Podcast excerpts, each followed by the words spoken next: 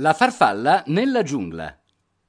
L'acqua scorreva sui vetri della doccia. Attraverso si intravede un'ombra muscolosa. Il forte vapore avvolge ogni cosa. Una canzone rock risuona nella sala da bagno, in modo crescendo. Riccardo, asciugando i capelli e le orecchie, mentre sposta il telo sul viso, sente il telefono squillare. Velocemente getta lo straccio bianco sul lavabo, afferra l'accappatoio e, attento a non scivolare, esce dalla doccia, prende il telefono che è sulla lavatrice e risponde. Pronto? Dall'altro capo una voce di un uomo roca. Ricky riconosce subito i postumi di sbronza o nottata nera. Ormai era abituato a quei timbri di voce che raccontano di storie disastrate e incasinate tra mille problematiche di soldi. Sono in difficoltà, mi è stato dato questo numero alla sala giochi. Può aiutarmi? Sì, se ha un palmare sa usare il computer, rispose Riccardo che continuò dando le opportune istruzioni. Poi organizzò un incontro e riattaccò. Attese un attimo.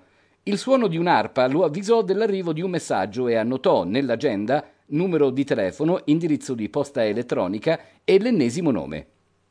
Subito dopo si recò nuovamente in sala da bagno e riprese a rilassarsi tra vapori e profumi.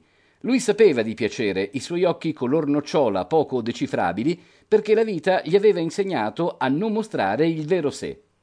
Nato povero, aveva parecchio faticato per raggiungere la posizione sociale che ora gli apparteneva. Bello, ricco, quarantenne, divorziato, con due figli adolescenti. Un viso serio, non abituato a sorridere.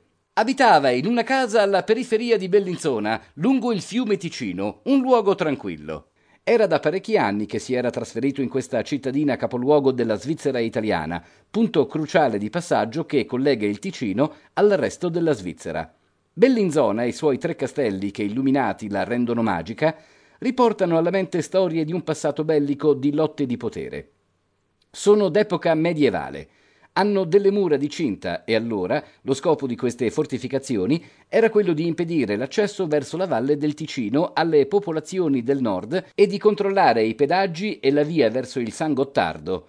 Castelgrande, Montevello e Sasso Corbaro, questi castelli patrimonio dell'UNESCO, oggi sono, nel loro splendore, la principale attrazione turistica della città.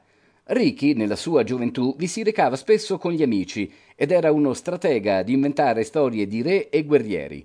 Crescendo le sue intuizioni superavano ogni limite di immaginazione ed erano sempre vincenti, permettendogli così una veloce ascesa nel mondo degli affari.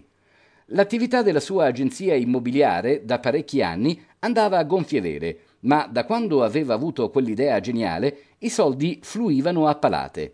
La ragnatela sociale in internet era la sua tastiera e quei poveracci che telefonavano, i suoi pedoni.